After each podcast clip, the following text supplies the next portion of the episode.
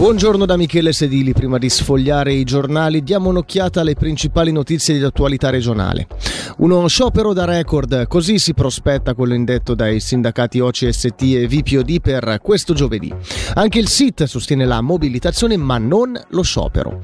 Ad aderirvi in particolare il personale sociosanitario cantonale e parastatale insieme al corpo docenti, inclusi quelli comunali. Sentiamo Raul Ghisletta, segretario cantonale del VPOD. Ci aspettiamo una partecipazione partecipazione record per quanto riguarda lo sciopero, l'ultimo del 2012 e sicuramente almeno 4-5 volte tanto di partecipazione me l'aspetto. Questa è una tappa, ci aspettiamo perlomeno di poter riaprire le discussioni col Consiglio di Stato. Anche il PLR cantonale ha preso posizione sul tema e non condivide lo sciopero considerandolo insostenibile e controproducente.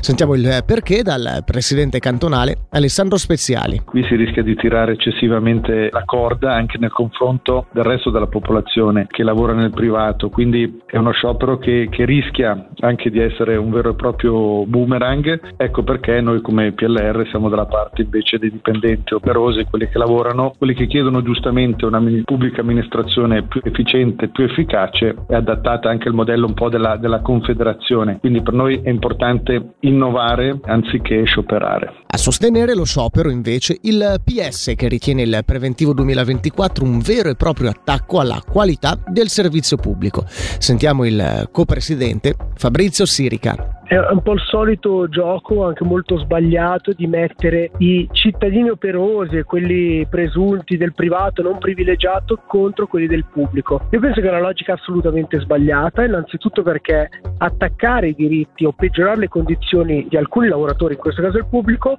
non farà altro che peggiorare quelle di tutti. E poi c'è un elemento centrale che ci deve parlare quando parliamo di servizio pubblico, di dipendenti pubblici, che è un attacco ai servizi a tutti quanti noi. Per la giudiziaria 30 mesi di carcere, di cui 18 sospesi, e una pena pecuniaria oltre all'interdizione a vita di svolgere qualsiasi attività che implichi un contatto regolare con minorenni. È la condanna proposta dalla pubblica accusa a carico del 65enne del Locarnese, ieri a processo alle criminali per presunti palpeggiamenti perpetrati in più occasioni sulla figliastra e in un episodio su un'altra ragazza, entrambe minorenni. La difesa riferisce la regione si è invece battuta per una pena di massimo 15 mesi, totalmente sospesa. La sentenza è attesa per mercoledì. Ora la meteo, oggi coperto, nebbioso con precipitazioni nuovamente più frequenti.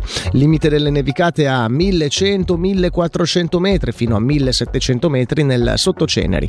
A basse quote temperatura massima 6 gradi.